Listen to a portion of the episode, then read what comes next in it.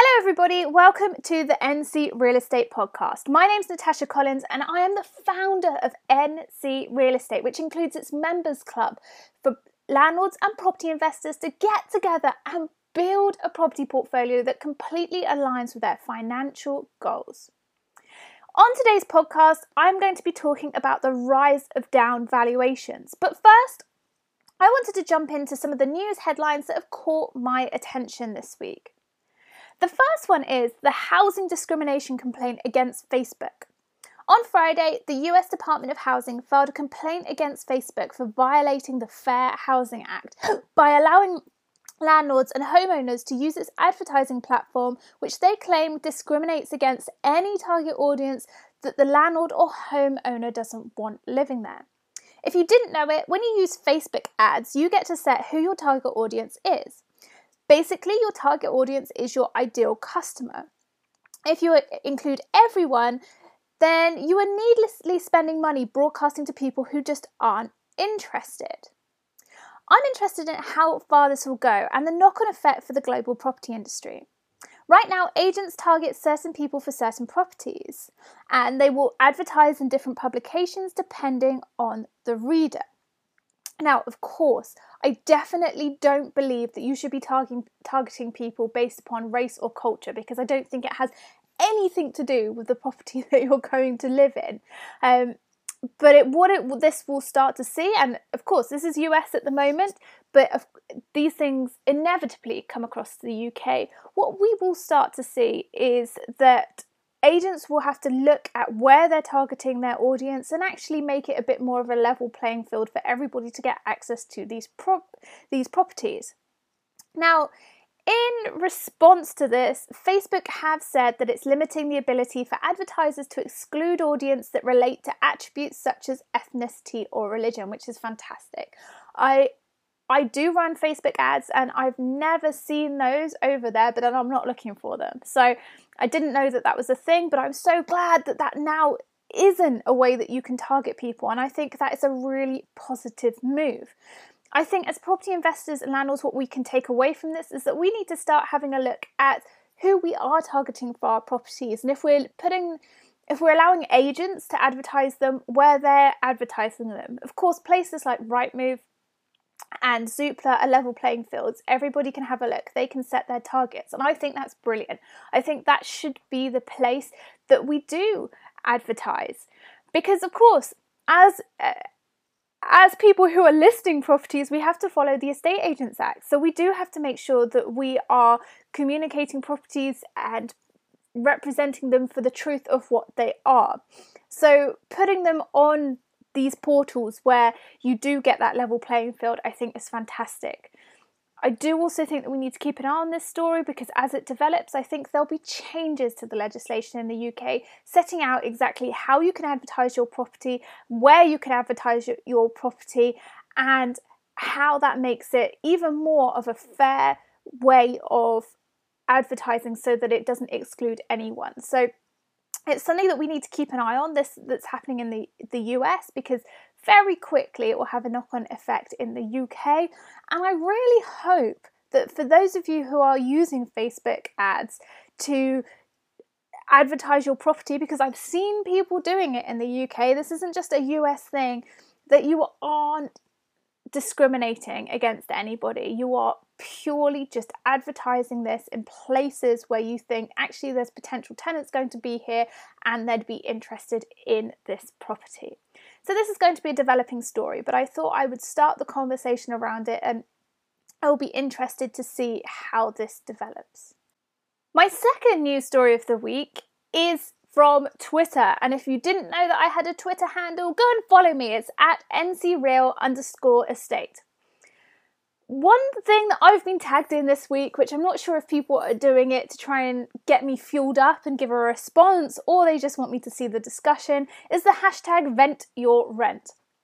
If you haven't been on Twitter and read this, then I do think you should go over there and see what's going on because it is interesting. This is a place for tenants to get together under the same hashtag and vent about what is wrong with the rental system in the UK. And to a certain extent, it gets completely blown out of proportion.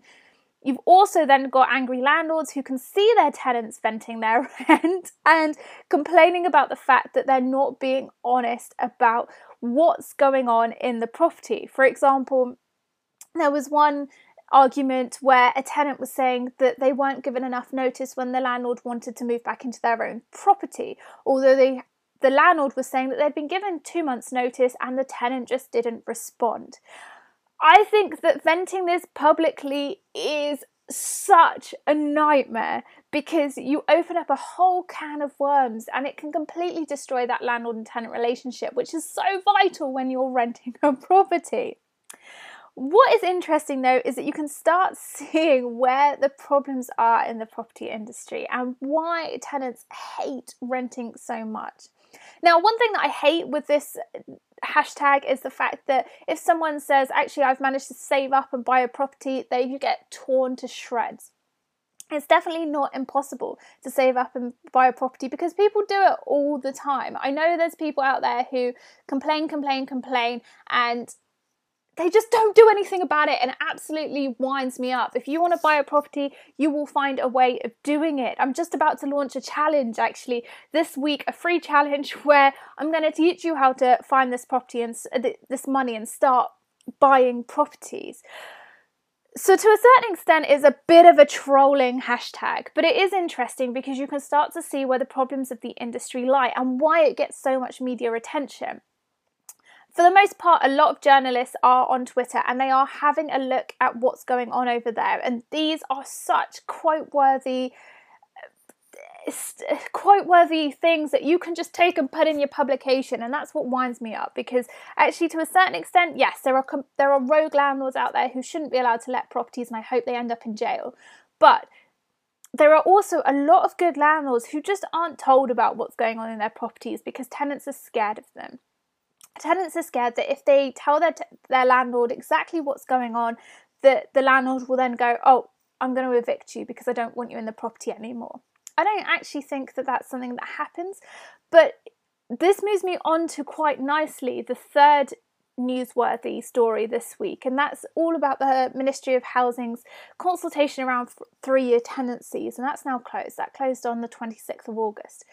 But what I was drawn to within that consultation was the fact that actually it seemed to be that landlords were being blamed for kicking their tenants out through things that weren't the fault of the tenant. And I quite I found it quite a hostile consultation because I think the biggest problem that there is in the landlord and tenant sector at the moment is the fact that there is no education about the rights of the landlord and the tenant. And I think it's very, very, very important that everybody knows what's going on. If you're signing a contract to rent a property, you should understand what that contract means. The same as as a landlord, you need to understand your obligations, but also what you can do if a tenant doesn't play ball.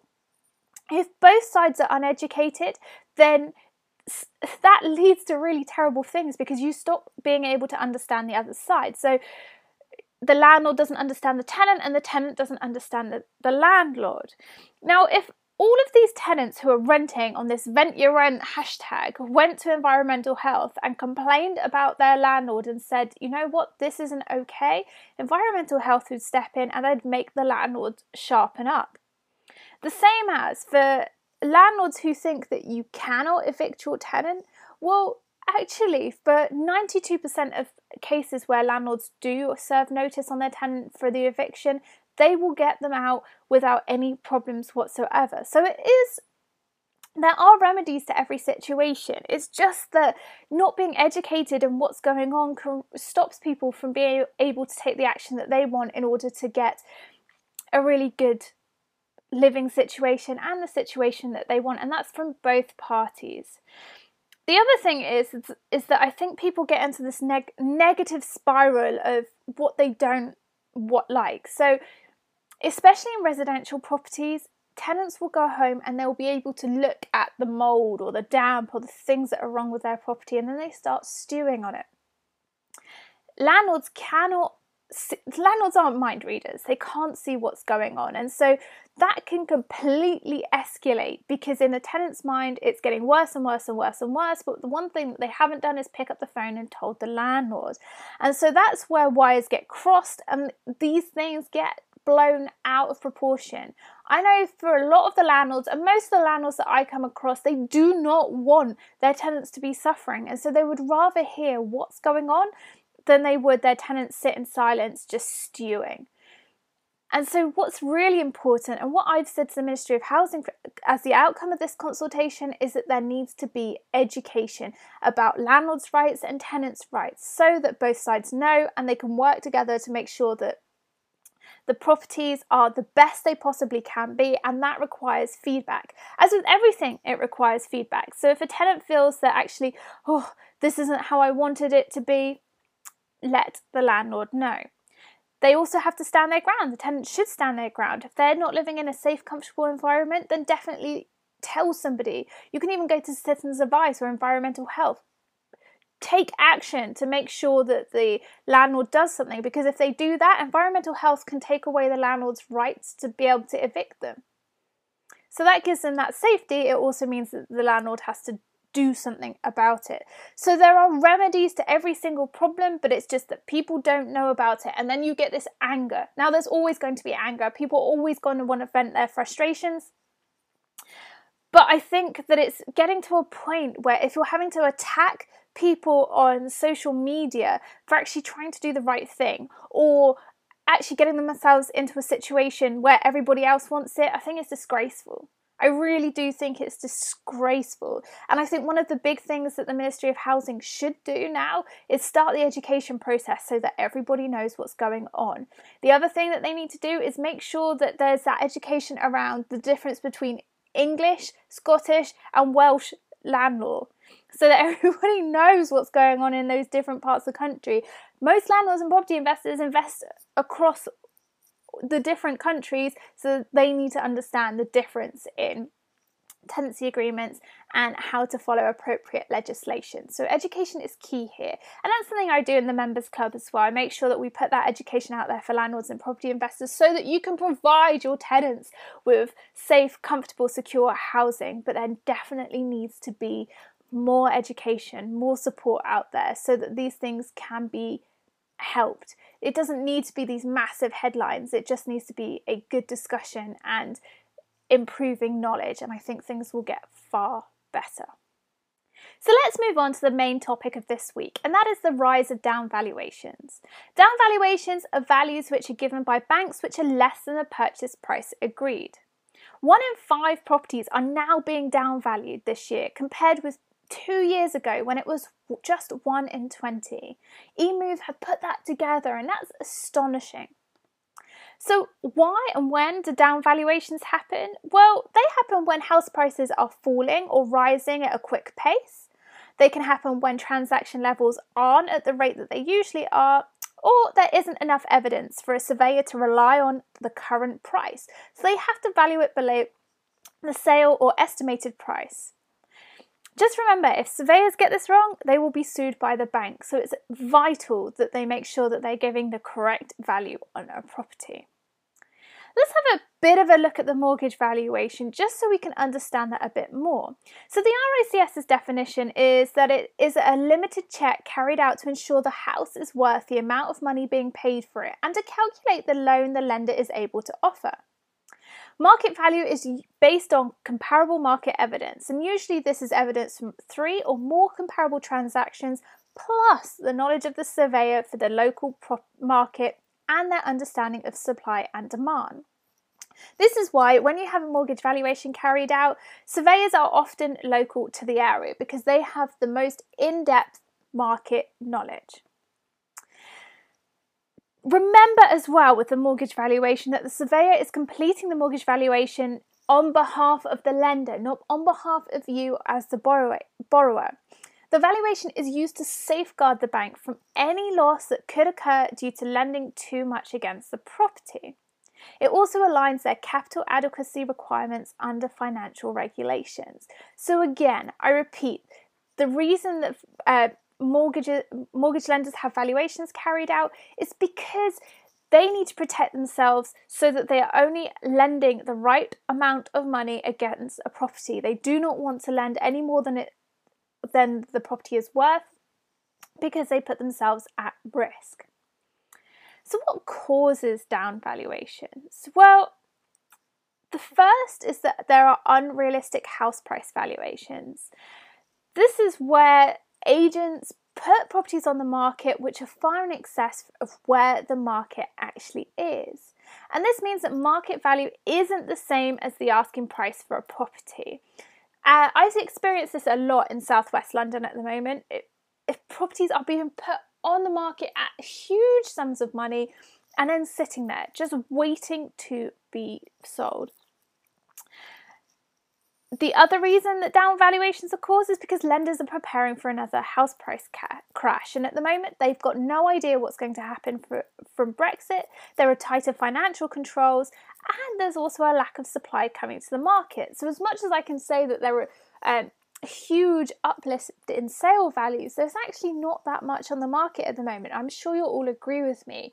Good deals are few and far between right now. Worryingly, and I'm going to take this one step far further, recent experience has also shown me that banks are do- downvaluing even before the valuation is requested. When you ask for a mortgage, they will use online valuation calculators to decide what the value is. I find this crazy. Zoopla is the main culprit. The problem with this is that Zoopla doesn't always compare apples with apples, if you know what I mean. So what the, what's happening is that you're phoning up a bank and you're saying to the bank, okay, I would like an offer in principle because I'm looking to buy this property. Usually, what then happens is they have a quick search and figure out how much they think the value of the property is. Of course, they can't see the property, so they're using online portals such as Zoopla to give them that estimation of market value. Zoopla, whilst it does compare different sold prices, it's a computer system, so it can't see the similarities or differences in properties. So, for example, if a property in the local area has been sold at a really low value because there's a huge amount of defects on it, it doesn't take that into account. So, that can bring the average price lower. Or if a property has been sold at a ridiculously high value because it's got additional features, then again, that can also impact upon the average. So I don't necessarily think that Zoopla is the best place to be looking for that that estimated property value unfortunately. Whilst you on your own could probably look at this uh, look at Zoopla and think okay so this property is similar to my property because of x y and z and so is this one so i'm going to use that as comparable evidence. Zoopla just takes into account all recent transactions that are of a similar property of what you're looking for. Um, my partner and I have just experienced this with Leeds Building Society. Um, whoppingly, they've valued the flat that we live in at the moment at £417,000. Um, when the exact same spec flat sold this month for £500,000. Um, so there is a difference there in what the lender, so the lender will only lend up to £417,000, whereas there's comparable evidence for £500,000 and they will not lend any higher than that which is mad, and that is purely based upon a Zoopla valuation. So, how can you prevent down valuations? Because obviously, this is a big worry. You don't want to just be phoning up a bank, giving them an estimated price, and then they say they're going, um, "Oh, well, Zoopla says it's this. We're not lending anymore." Well, you've got to start off by doing your research. Look for recent comparable evidence which you can use to predict market value. Where markets are unstable or uncertain, aim to get the sale price 10% below where the market is based upon your comparable evidence research. So you do have to be good at finding comparable evidence and similar market transactions and getting yourself an estimate of where the market is before even putting an offer in. In areas which are really uncertain, so really, really uncertain, you should be waiting a few months.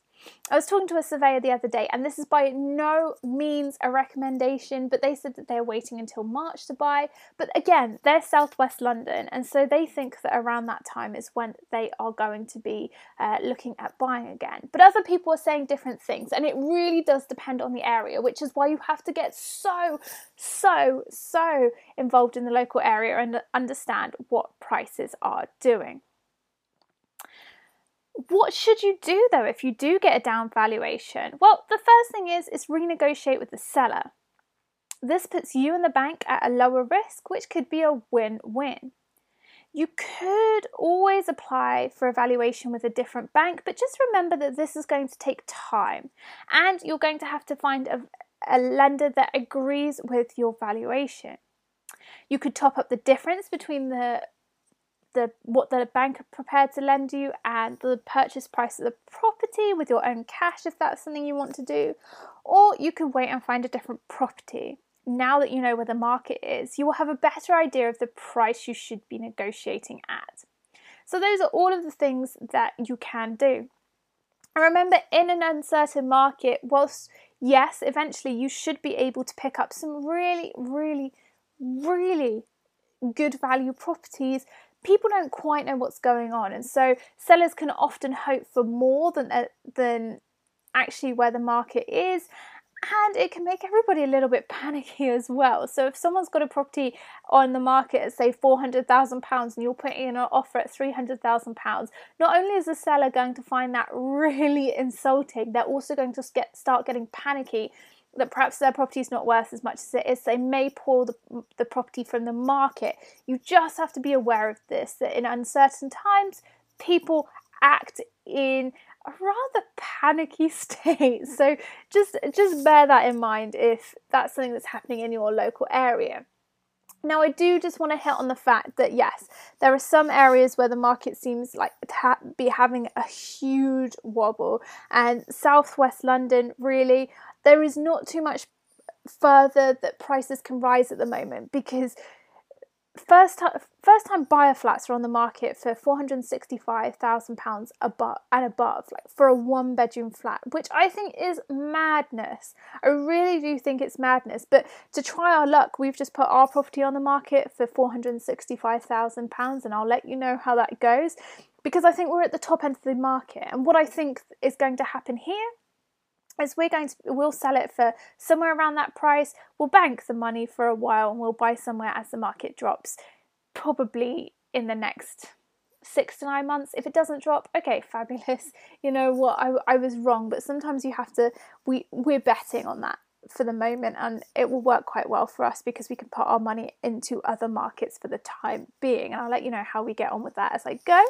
Um, but there are certain markets where things have leveled out but don't seem to be dropping. For example, I also invest in Bath and I have noticed over the last couple of months that, that prices kind of have leveled out. They've come down a lot over the last 12 months, but I think that was necessary.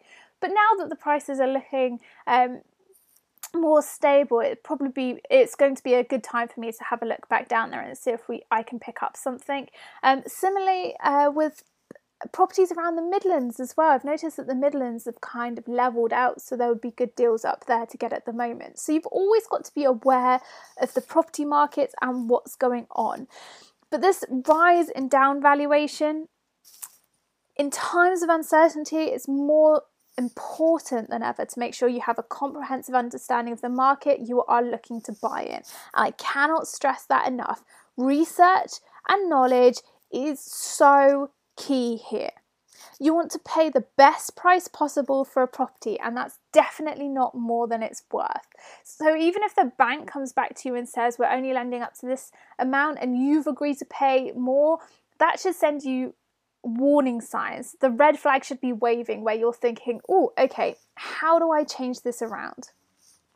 And here's the thing you can even play the banks at their own game. You could check Zoopla as a guide for what you're paying. After all, if that's what the banks are using, then it's worth you using it too. So you don't you know that you will probably get lending. Of course, you've got to go out and have the valuation done before you know, but it gives you that little backup. So I wanted to tell you about this today because I think it's very important that you understand that this is happening now more and more. And it means that we're in a time of uncertainty and banks do not want to be in a position of risk. Seriously, they don't. They're protecting their backs at the moment because they have no idea what's going to happen. And I think we need to be aware of that and we need to make sure that we should only be paying what a property is worth now or maybe what a property is worth if the price drops because you do not want to be stuck with a mortgage that is worth more than the value of the property. And who knows what's going to happen as we leave the EU? Who really does know? We don't. And as I said last week, we need to be watching uh, places like New Zealand now that they have said that overseas buyers can't buy in New Zealand. We'll watch that and see what the trend is. But ultimately, who knows? This is kind of an anomaly where we don't quite know what's going to happen, so we need to watch and wait. And the banks are doing the same thing, which is why they want to be as risk averse as possible because they want to come out of it the other side. So I hope this has been useful for you. I hope it's given you a few tips and I hope it's meant that you will now keep your eye open for these down valuations and know what to do if that happens. Thank you so much for listening to me today. It's been an absolute pleasure having you. Do remember to go over to www.ncrealestate.co.uk where you can find out about every single thing that I have to offer over there. Also, remember to come over to Facebook. If you're on Facebook, come and join the Facebook group Property Investment Mastery. It's the place where I get in there and I host discussions and we can have some really good property investment chat. And if you've liked this podcast, don't forget to hit like and subscribe so that you get it every single week, Tuesday mornings, straight into whatever player you have for your podcasts. Thank you again for joining me this week. I cannot wait to catch up with you again soon.